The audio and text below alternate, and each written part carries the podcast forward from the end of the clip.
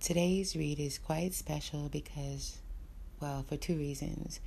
First, because I'm reading the classic Nile Valley Contributions to Civilization written by the esteemed elder Anthony T. Browder with an introduction by Dr. John Henrik Clarke. And second, because this reading came about because one of my listeners uh, follows me on Instagram, subscribes to my podcast and my YouTube channel, and others of you have requested books read. I do have a long list to read. This book is one of them, but he took things a step further and said, What is the cost of you reading this book? And I told him the cost of the book, the cost of my time that goes into a read, and he sent me the money immediately no hesitation via Cash App. And so I'm getting to it immediately. And I want to give him a huge thank you. I'm not going to say his name unless he wants me to. So if you hear this and you want me to say a name on the next read, I definitely will. But I do want to say a public thank you for sponsoring this particular read. And now let's get to it.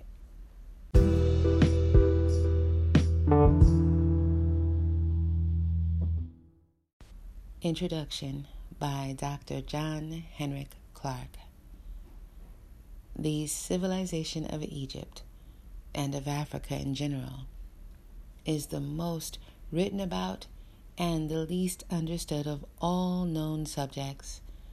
This is not an accident or an error in misunderstanding the available information. Except for Egypt, African people have been programmed out of the respectable commentary of history. Europeans have claimed the non African creation of Egypt in order to downgrade the position of African people in world history. They have laid the foundation of what they call Western civilization on a structure that the Western mind did not create. In doing so, they have used no logic. Egypt, a Nile Valley civilization, was already old before Europe was born. Nile Valley civilization also existed before the Western Asian civilization of the Tigris and the Euphrates rivers.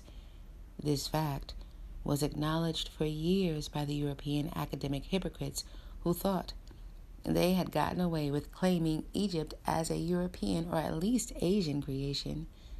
The archaeological research of Europeans disproved their claim.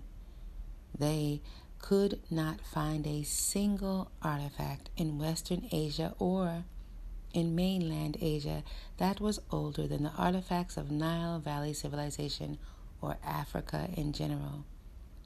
This revelation created a new dilemma for the European claimers of Egypt. They were saying, in effect, figuratively, figuratively speaking, that a child gave birth to himself, then created his own mother.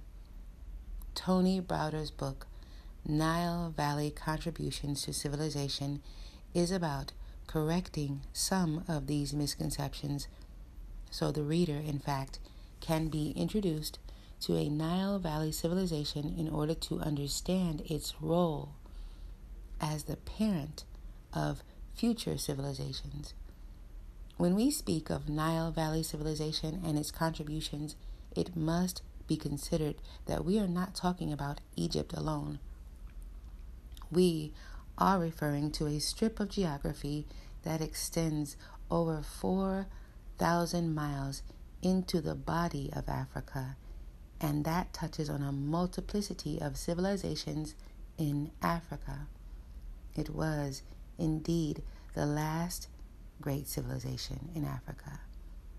The country the Greeks called Egypt was never referred to as such by Africans during its formative period.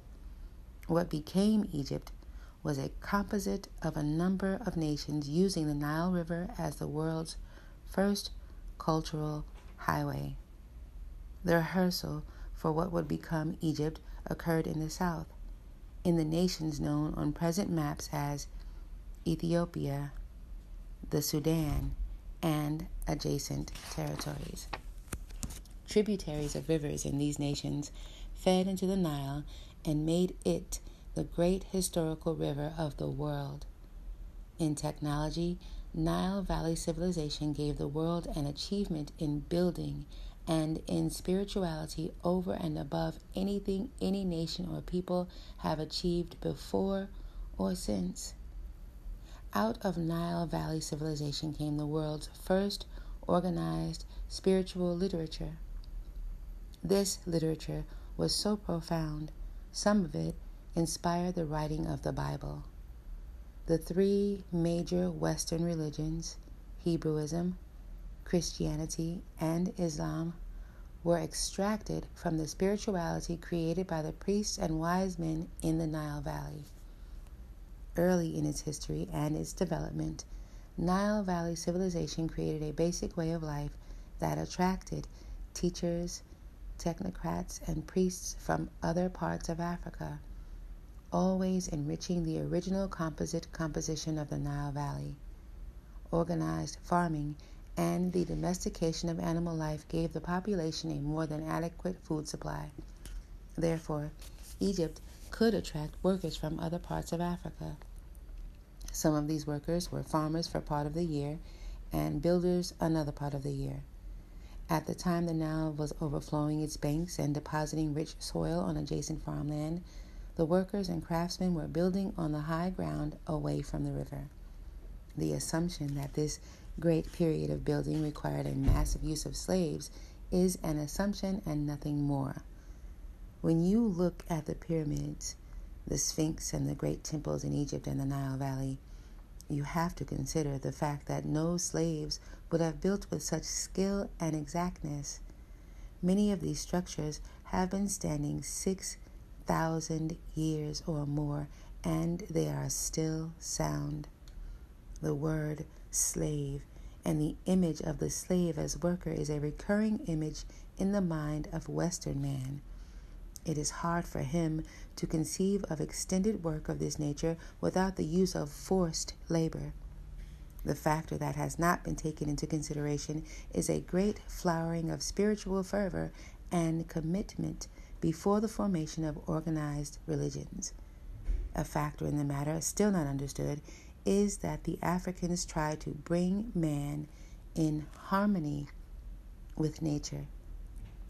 Western man tries to defy nature and often forgets that man cannot start a hurricane or stop one. That before the force of nature, man is small and puny.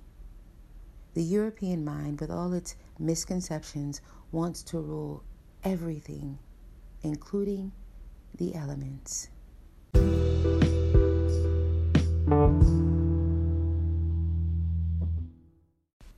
When you consider that Nile Valley civilization also includes the Sudan, and Ethiopia, the contribution to civilization becomes more massive.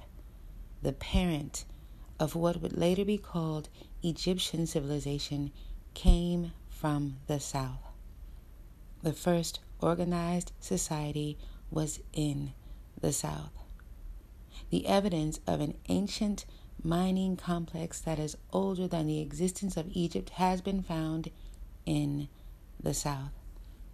There are more than a dozen pyramids in the Sudan, indicating that the rehearsal for pyramid building started in the south.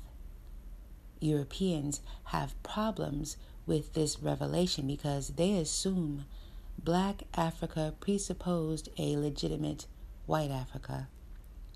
What they forget is that everybody in Africa who cannot be referred to as an African is an invader or the descendant of an invader. The Arab invasion of Africa started about 632 AD. The fact that the Arabs have been in Africa over a thousand years does not rule out the fact that they are invaders and part of a massive occupying army. At the time Egypt was getting its great civilizing show on the road, the Arabs did not exist as a people. Like all invaders, they too have done Africa more harm than good. Tony Browder is one of the latest of a number of messengers attempting to tell the story of the Nile Valley contribution to civilization.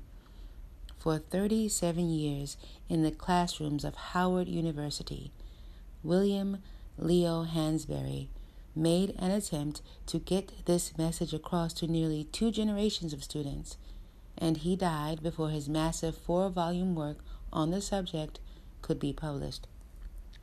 Willis N. Huggins in the Harlem History Club of the 30s made the same attempt until his death in 1940.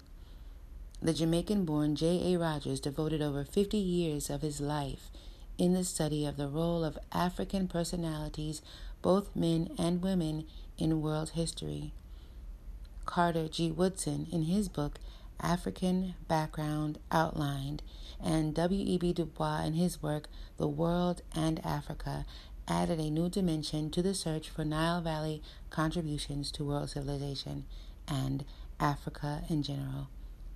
George G. M. James challenged challenged the assumed originality of Greek philosophy and indicated its Nile Valley origins.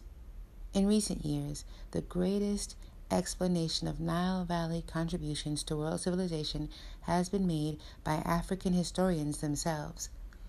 In the work of Cheikh Anta Diop, I call your attention to his book, African Origins of Civilization Myth or Reality and the last book finished before his untimely death, Civilization or Barbarism.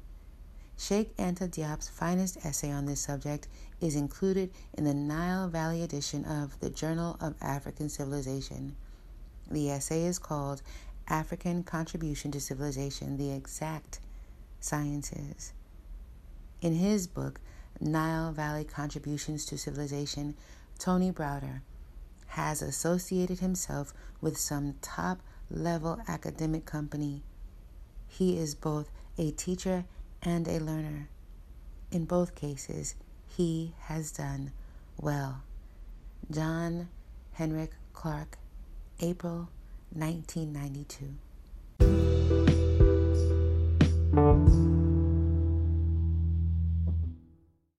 Author's Introduction in November of 1989, at a small restaurant in downtown Cairo, I was having a farewell meal with an associate, Abu El Naga H. Gabriel. Mr. Naga is an Egyptologist and tour guide whose services I have used for a number of my annual study tours to Egypt.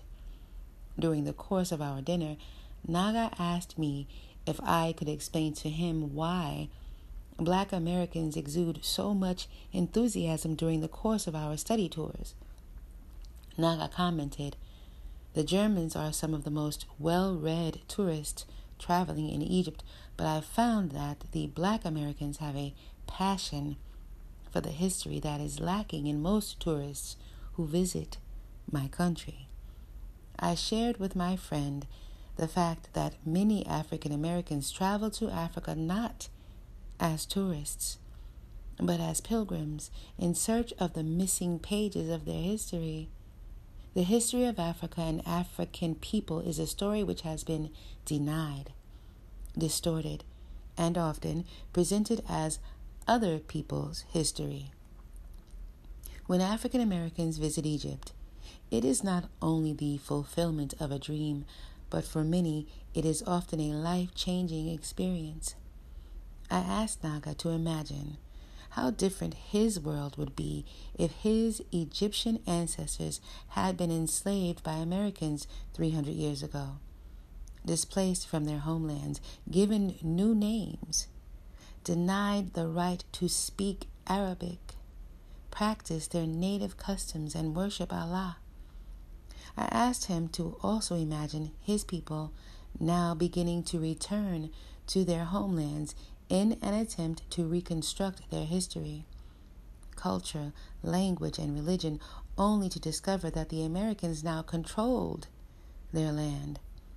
To make matters worse, these Same Americans have also written Egyptians out of their own history and replaced them with a history of Americans or other peoples.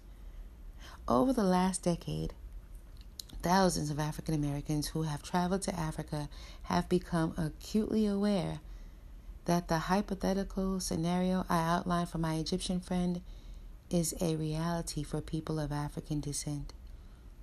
Any culturally orphaned people would delight at the prospect of uncovering the smallest fragment of their historical past. Passion, enthusiasm, and anger are just some of the emotions felt when people begin to come face to face with formerly hidden truths.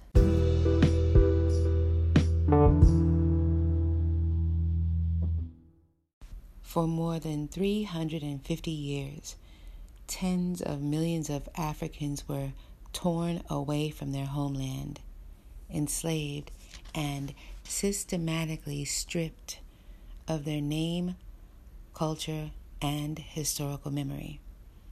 Today, thousands of African Americans are awakening from a state of cultural amnesia and are discovering that Africans possessed a mighty history prior to their enslavement and colonization. Many people are also becoming aware of racist revisionists who have excluded Africans from their own history, while falsely attributing their story to people who were mere barbarians during the time of ancient African high civilization.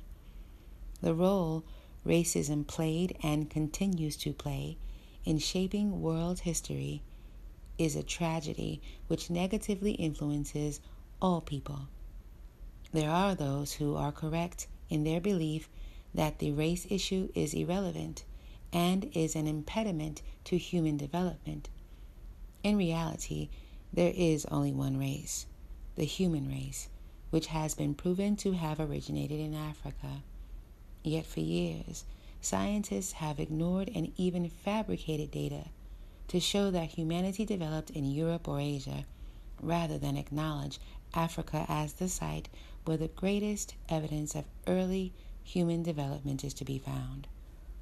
Regarding the issue of the African origins of humanity, Dr. Louis B. Leakey, one of the world's foremost paleontologists and author of Progress and Evolution of Man in Africa, stated in every country that one visits and where one is drawn into a conversation about Africa, the question is regularly asked by people who should know better. But what has Africa contributed to world progress?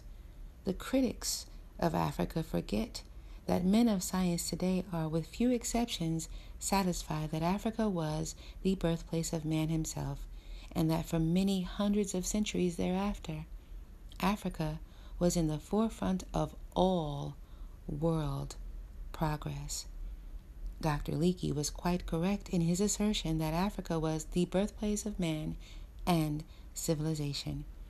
It is generally an accepted fact that the primary implements necessary for the development of civilization, an alphabet, paper, pen, and ink, all had their beginnings in Africa. Writing is an art form which we often take for granted, but its profound influence on the evolution of civilization was noted by James Breasted, famed Egyptologist and author of Ancient Times. The invention of writing and of a convenient system of records on paper has had a greater influence in the uplifting of the human race than any other intellectual achievement in the career of man. It was more important than all the battles ever fought and all the constitutions ever devised.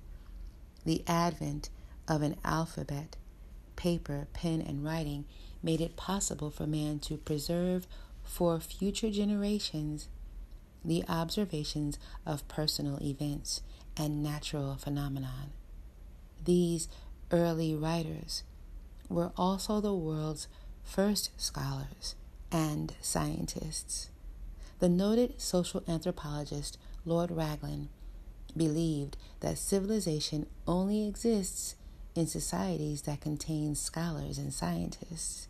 In his publication, How Came Civilization, Raglan comments The scholar consolidates and clarifies the knowledge which has already been acquired and hands it on to the scientist, who, thus provided, proceeds to experiment and thus to the increase of knowledge. Without the torch of learning, the scientist is reduced to groping in the dark, and without the scientist to use and test the results of his learning, the scholar sinks into a barren pedantry. Thus, scholarship and science, in the widest sense of these terms, are the warp and woof of civilization.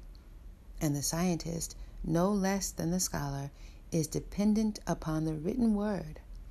Not only must he be able to use the learning of the scholar, but he must be able to record the results of his own investigations.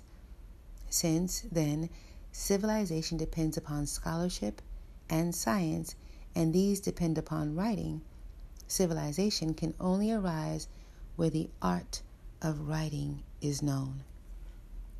Raglan viewed writing as one of the major cornerstones in the development of civilization. Unfortunately, in recent years, racism has played a major role in determining how people of color would be portrayed in the writing of the history of the world. Scholars and scientists were sometimes employed by politicians and businessmen and paid to exaggerate the historical accomplishments of Europeans at the expense of most peoples of color. The many biases which exist in the scientific and academic community have prompted the following remarks from attorney historian Legrand Clegg.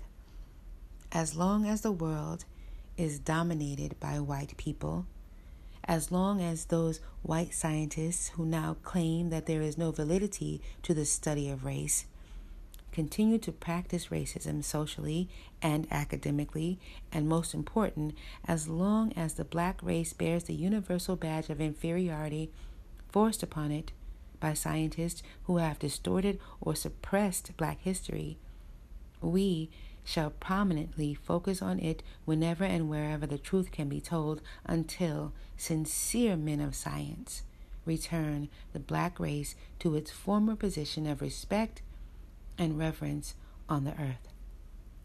The issue of race, as it pertains to the people of ancient Egypt, has become the subject of intense debate as more non white scientists enter the fields of anthropology Egyptology, and other related disciplines. Many scholars are now challenging the previously uncontested theories that were introduced in the 19th century, which claimed that the ancient Egyptians were dark skinned whites.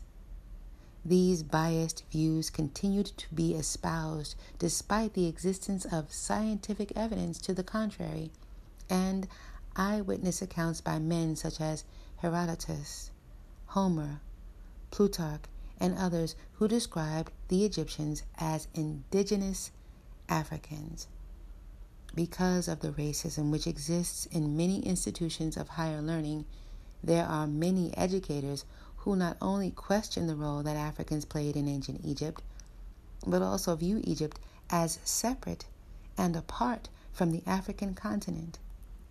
References to the ethnicity of the ancient Egyptians ignited a storm of protests in 1989 when the Ramses the Great exhibit toured the United States. When the exhibit went to Dallas, Texas, members of the African American community openly expressed their outrage over the portrayal of Ramses, Ramesses, and the Egyptians as non black. The ensuing debate over the exhibit and the ethnicity of Ramesses II led to the stinging criticism of the African American community by Abdel Latif Abu Elah, Egypt's cultural emissary to the United States. Mr. Abu Elah disputed any African involvement in ancient Egypt and commented, Egypt, of course, is a country in Africa. But this doesn't mean it belongs to Africa at large. This is an Egyptian heritage, not an African heritage. We are not in any way related to the original black Africans of the Deep South. Spurred on by Mr. Abdul Elah, which was later reprimanded by the Egyptian government for his comments, the African American community continued to press the issue. A threatened boycott of the exhibit eventually led to changes in the exposition and the convening of a conference entitled Ramesses II and the African Origin of Civilization. This three day national conference featured 14 distinguished scholars who provided evidence to support the thesis of an African origin of civilization. The event was sponsored by the Third Eye, a local community based organization, and the Dallas Institute of Humanities and Culture. The Ramesses II conference prompted the following remarks from Diane Ragsdale, the Deputy Mayor Pro Tem of Dallas. This conference, more than any other event held in Dallas, exemplifies direct, positive action being taken by the Dallas African American community to research and interpret African history for the purpose of uplifting the national consciousness of the community. While the Ramesses II conference sensitized the citizens of Dallas and made them acutely aware of the many distortions relating to Africans and African history, the event was all but ignored by the media. At the outset, a great deal of media coverage was given to the initial controversy regarding the blackness of Ramesses, but the presentations which substantiated the African origins of Ramesses and other pertinent aspects of Egyptian civilization were neither acknowledged by the media nor challenged by critics. The lack of balanced coverage on this matter led many to speculate that there are those who wished to deny and cover up any information which conflicted with the myth that ancient Egyptian civilization was white at best, mixed at the very least, and African only in the minds of people who have a neurotic need to invent a pedigree. For years, historians have written scholarly papers disassociating Negroes from the development of civilization in Africa, while attributing those accomplishments to a race of people called Hamites. This Hamitic myth was invented in the 1920s by C. G. Seligman, a British anthropologist and author of Races of Africa. According to Seligman, Negroes were too primitive to be capable of any advanced thought. Seligman believed that civilizations in Africa were created by Hamites, whom he regarded as Caucasians, belonging to the same branch of mankind as almost all Europeans. As recently as 1977, the World Book Encyclopedia described the Egyptians as black haired, dark skinned peoples who belong to the Mediterranean race of the Caucasoid white stock. The encyclopedia further states that as time went on, the Egyptians mixed with peoples from Asia, Negroes from other parts of Africa, and peoples from lands around the Mediterranean Sea. The following is a list of comments made by some of history's most renowned thinkers and their views of African people. Arnold Toynbee, historian. When we classify mankind by color, the only one of the primary races which has not made a creative contribution to any of our 21 civilizations is the black race. David Hume, philosopher, I am apt to suspect the Negroes to be naturally inferior to the white. There never was a civilized nation of any other complexion than white nor even any individual eminent either in action or speculation, no ingenious manufacturers amongst them, no arts or sciences.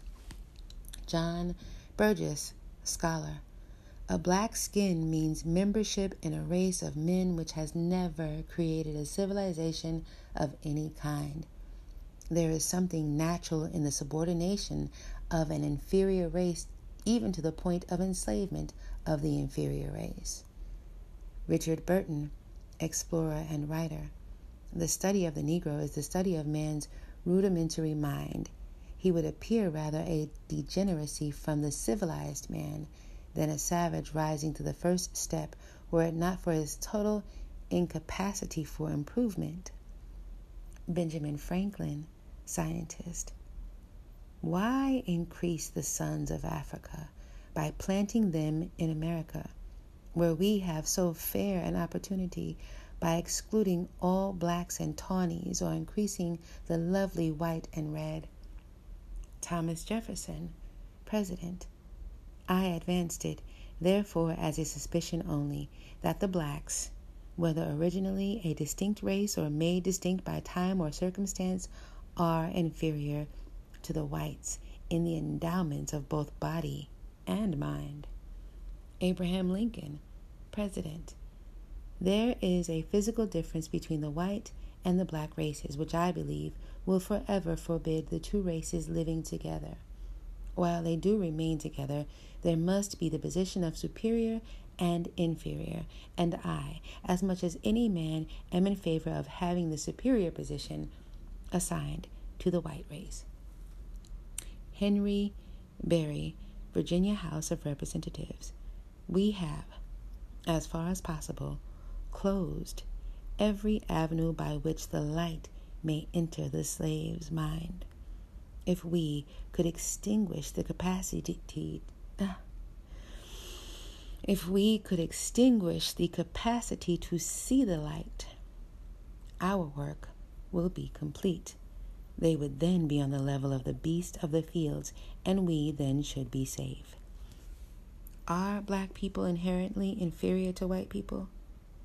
Were the preceding comments made by racists or by learned men? There are some behavioral scientists who believe that racism is a learned behavior. If that is a reality, then it is quite possible to trace this behavior to its source. In this particular instance, a specific educational institution and a single individual has been identified as a primary source for the invention of the doctrine of racial inferiority. The creation of this myth was fabricated in 1795 by Johann Friedrich Blumenbach, a professor at Göttingen University in Germany. Blumenbach produced the first scholarly work on human racial, racial classification and invented the term Caucasian. Martin Bernal, author of Black Athena, The Afro-Asiatic Roots of Greece, discusses the impact of Blumenbach's research. Blumenbach was the first to publicize the term Caucasian, which he used for the first time in the third edition of his great work, De Generis Humani Varietate Nativa, in 1795. According to him, the whites or, or Caucasian was the first and most beautiful and talented race from which all the others had degenerated to become Chinese Negroes, etc. Blumenbach justified the curious name Caucasian on scientific and racial grounds. Blumenbach was conventional for his period in that he included Semites and Egyptians among his Caucasians. Between 1775 and 1800, Göttingen established the concept of the science of antiquity upon which future universities would build.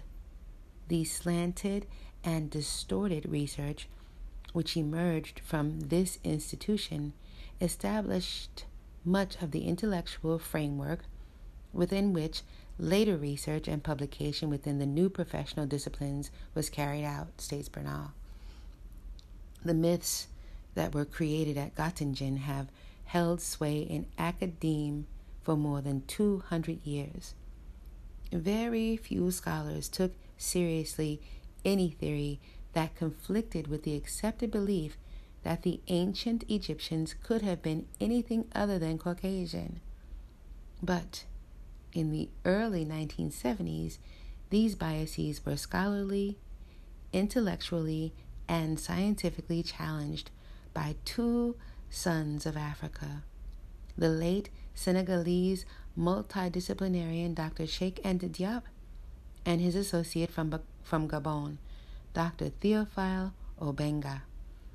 Doctors Diop and Obenga both presented papers at the Cairo Symposium which unequivocally destroyed the myths of black racial inferiority. From January 28th through February 3, 1974, the United Nations Educational, Scientific, and Cultural Organization, UNESCO, sponsored the symposium, which was held in the capital of Egypt. The symposium was attended by 20 of the most prominent Egyptologists in the world who assembled to debate, among other topics, the race of the ancient Egyptians. Dr. Diop was a brilliant scientist who held degrees in Egyptology, physics, linguistics, and anthropology. He was regarded by his contemporaries as the pharaoh of African studies. Dr. Diop presented a paper entitled Origins of the Ancient Egyptians and argued irrefutably that there were 11 categories of evidence to support the thesis that the ancient Egyptians were indigenous black Africans. Dr. Obenga's paper was entitled The Peopling of Ancient Egypt and the Deciphering of the Meroitic Script. He provided data which confirmed the existence of substantial linguistic relationships between the ancient Egyptian language and traditional African languages. The papers presented by Diop and Obenga were virtually unchallenged by the other scholars present which prompted the following comment by a reporter attending the symposium. Although the preparatory working paper sent out by UNESCO gave particulars of what was desired, not all participants had prepared communications comparable with the painstakingly researched contributions of Professor Cheikh Anta Diop and Obenga. There was consequently a real lack of balance and discussion.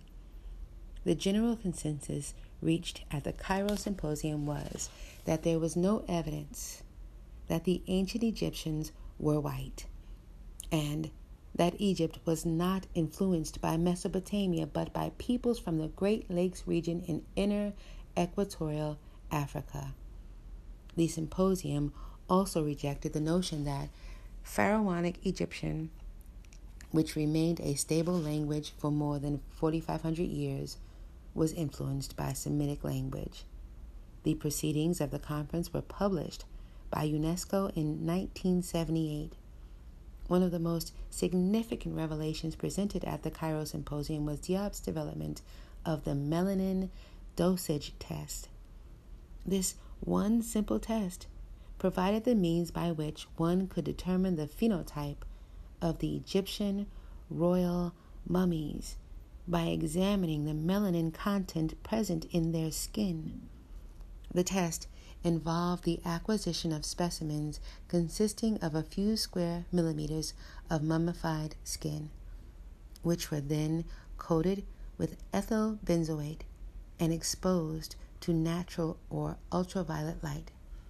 This procedure rendered the melanin granules in the skin specimen fluorescent. Thus, enabling them to be counted by Diop, who stated that the experiments show a melanin level which is non existent in the white skinned races. Let us simply say that the evaluation of melanin level by microscopic examination is a laboratory method which enables us to classify the ancient Egyptians unquestionably among the black races.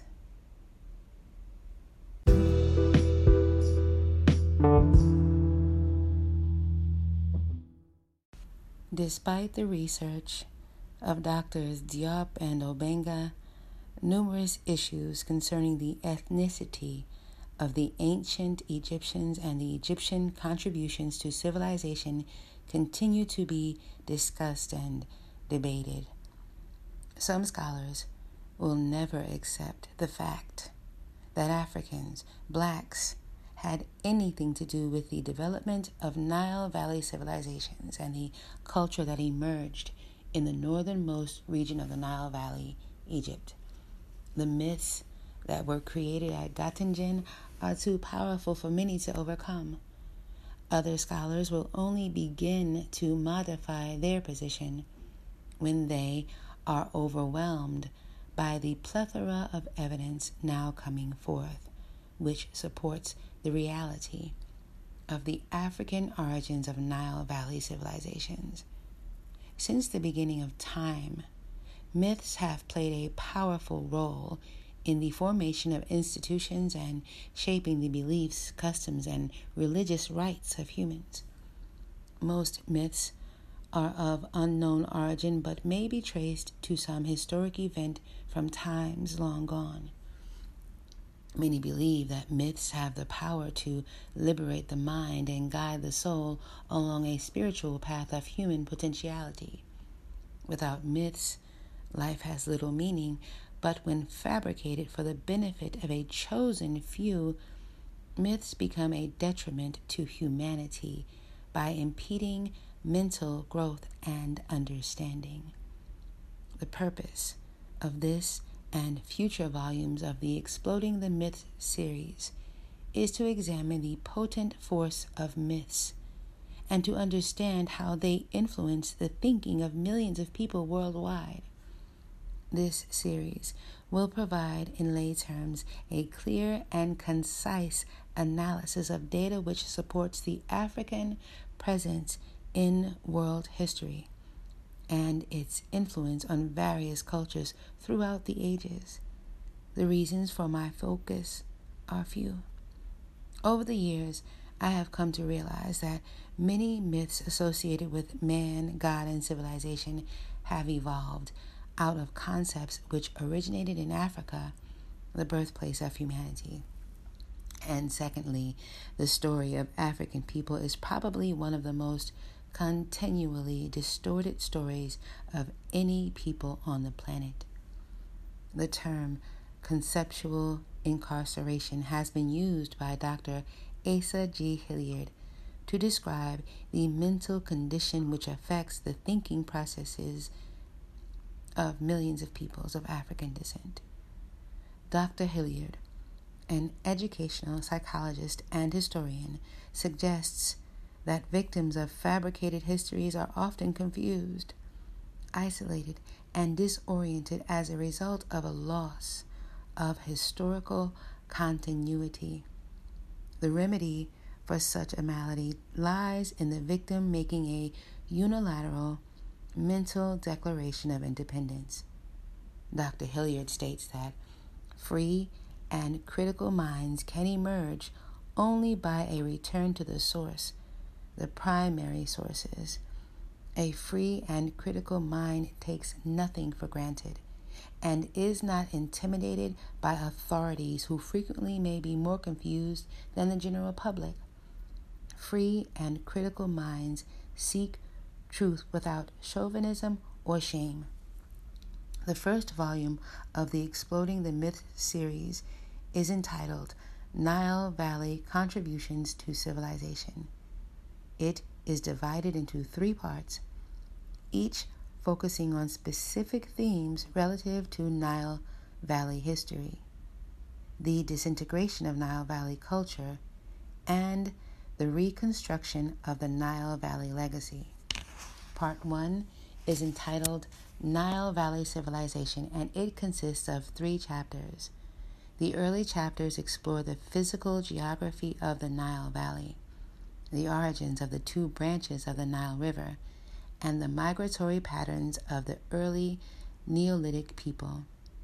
Subsequent chapters examine the 6,000 year history of ancient Kemet and the development of its educational, philosophical, and social infrastructure. Part 2 is entitled The Stolen Legacy and consists of four chapters. The first chapter provides a survey of George G. M. James' masterful work, Stolen Legacy. The remaining chapters detail the Europeanization of Kemet after its conquest by the Greeks and subsequent invasions by the Roman, Arabic, French, and British armies.